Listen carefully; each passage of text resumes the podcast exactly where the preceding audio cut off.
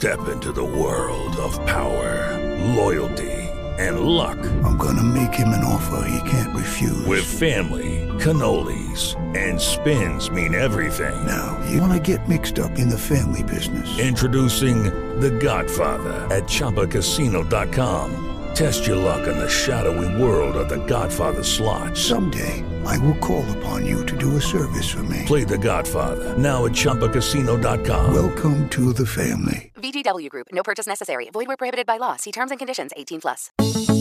Olá, meu nome é Dirley Felipe, sou analista de marketing e conteúdo na Coblu. E hoje eu vim aqui compartilhar com vocês um pouco do nosso conhecimento sobre OKR para entender como podemos aplicar para nossas metas pessoais. Estalos Resumo Cast. Autores e convidados muito especiais compartilham todas as quartas-feiras ideias de grandes livros para empreendedores.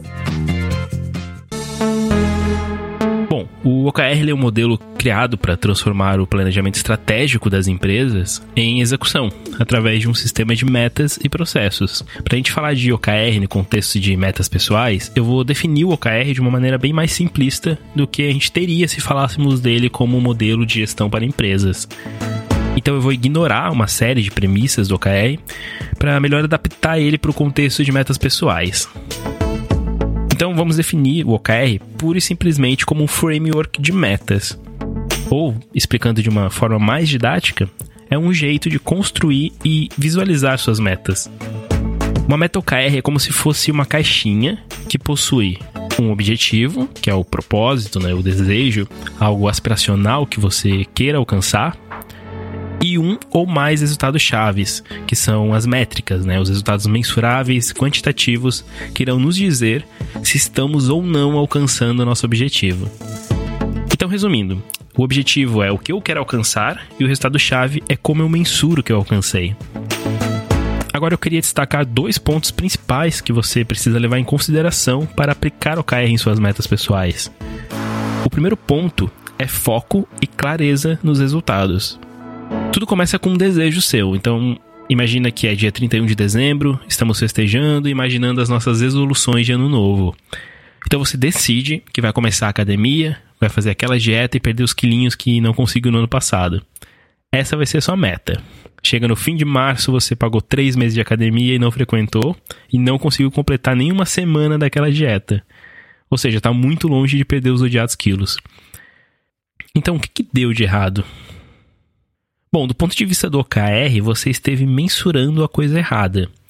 Esse é um erro bem comum, né? Você esteve mensurando o esforço e não os resultados. E o problema de fazer isso é que quando você confunde essas duas coisas, né, e ao não ter sucesso no esforço, você desanima e desiste do que realmente queria alcançar. O OKR estruturaria o seu desejo da seguinte forma: um objetivo que pode ser ter o corpinho que eu tanto queria, o resultado-chave 1, perder 10 quilos nos primeiros 3 meses do ano. E o resultado-chave 2, reduzir minhas calorias diárias para 2 mil. O que, que esse OKR tem de diferente? Bom, a princípio eu estou focado com clareza nos resultados que eu quero alcançar e deixando aberto o como eu farei isso. Isso é importante para analisar o contexto de cada situação. Ao colocar perder 10 quilos nos primeiros 3 meses, eu posso ter a liberdade de encontrar maneiras de alcançar esse resultado. Então imagine que eu me matriculei na academia e eu descobri que eu não gosto de levantar peso e que o ambiente da academia me desanima a praticar exercícios. Bom, a minha meta não é ir para a academia. A minha meta é perder 10 quilos. Então eu mudo meu esforço para pedaladas ou corrida na praia três vezes por semana. O ar livre vai me deixar mais animado para praticar exercícios e fazer eu ter constância nisso. Ou seja, o foco do KR, da sua meta, tem que sempre estar nos resultados chaves e não nos esforços e nas iniciativas. O segundo ponto que eu queria abordar é contexto e acompanhamento contínuo. É, no modelo OKR existem os rituais de atualizações dos resultados, né, e eles ocorrem semanalmente, como forma de comunicar para a empresa os progressos e dificuldades. Em um contexto de meta pessoal, esse sistema ele não é necessário. Né? Porém, uma análise mínima dos seus progressos é altamente recomendada e geram ajustes que podem melhorar a sua experiência. Imagine, por exemplo, que você colocou uma meta perder 10 quilos em 3 meses e percebe que o resultado não está indo como você planejou. Pode ser que você tenha um metabolismo muito mais lento. E essa meta para o seu organismo, ela é muito desafiadora. Então não tem problema, ajuste a métrica. Assim como você já ajustou o seu esforço, ou seja, deixou de ir para academia para ir correr na praia ou andar de bicicleta, é possível também ajustar o resultado conforme a situação. Lembre-se que o OKR não é escrito em pedra. Ele deve se adaptar às suas necessidades e ao seu momento atual. Agora eu vou dar alguns exemplos de OKRs para metas pessoais. Imagine metas financeiras de uma pessoa para um trimestre. O objetivo pode ser ser uma pessoa responsável financeiramente. Resultado-chave 1: quitar minhas duas dívidas. Resultado-chave 2: poupar 10% do salário líquido, descontado os custos fixos. Resultado-chave 3: reduzir meus gastos variáveis em 25%. Agora, eu vou dar um exemplo de um OKR para estudos. Então, imagine uma pessoa que ficará um semestre estudando para passar no vestibular. O objetivo pode ser conseguir a vaga na universidade. Resultado-chave 1: concluir 100% do cronograma de estudos.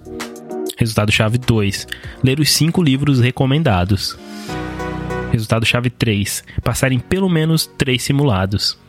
Resultado-chave 4: ter 6 redações revisadas por professores com nota maior que 8. Esses foram só alguns exemplos de OKR aplicado em metas pessoais. Mas muito mais importante do que se inspirar pelos exemplos é se atentar aos dois pontos que eu mencionei antes. Primeiro, o foco e a clareza nos resultados. E segundo, a análise do contexto e adaptação. Para finalizar, como recomendação de leitura, né, sugiro o livro sobre OKR, né, o Avalio que Importa, do John Doerr. Você pode ouvir o resumo cast desse livro né, no episódio 84 da segunda temporada. Quem quiser conversar mais e trocar alguma ideia sobre o assunto, podem me procurar nas redes sociais como Dirley Felipe, com dois P's. E quem tiver interesse em conhecer mais sobre a metodologia OKR, né, aplicar na sua empresa ou negócio, convido a conhecerem a Coblu, acessando nosso site coblu.com.br. Obrigado por me ouvirem até aqui e sucesso nas suas metas. Estalo Resumo Cast. Grandes ideias em pouco tempo, com a qualidade de quem mais entende de livros de negócios no Brasil. E muito em breve o Resumo Cast Estalos vai ter novidades e você poderá escutar mais de um episódio por semana, não apenas às quartas-feiras. Mas para isso precisa assinar a segunda feed do Resumo Cast Estalos, que você encontra em resumocast.com.br barra estalos. Basta visitar esse link e escolher o seu aplicativo de podcast favorito. É gratuito e é a melhor forma de absorver em pouco tempo dicas fantásticas de grandes livros com convidados muito especiais que o Resumo Cast traz para você. resumocast.com.br barra estalos. Okay, round two. Name something that's not boring. A laundry? Ooh, a book club. Computer solitaire, huh? Ah, oh, sorry, we were looking for Chumba Casino. That's right. ChumbaCasino.com has over 100 casino style games. Join today and play for free for your chance to redeem some serious prizes. ChumbaCasino.com. No purchase necessary. Full prohibited by law. 18 plus terms and conditions apply. See website for details.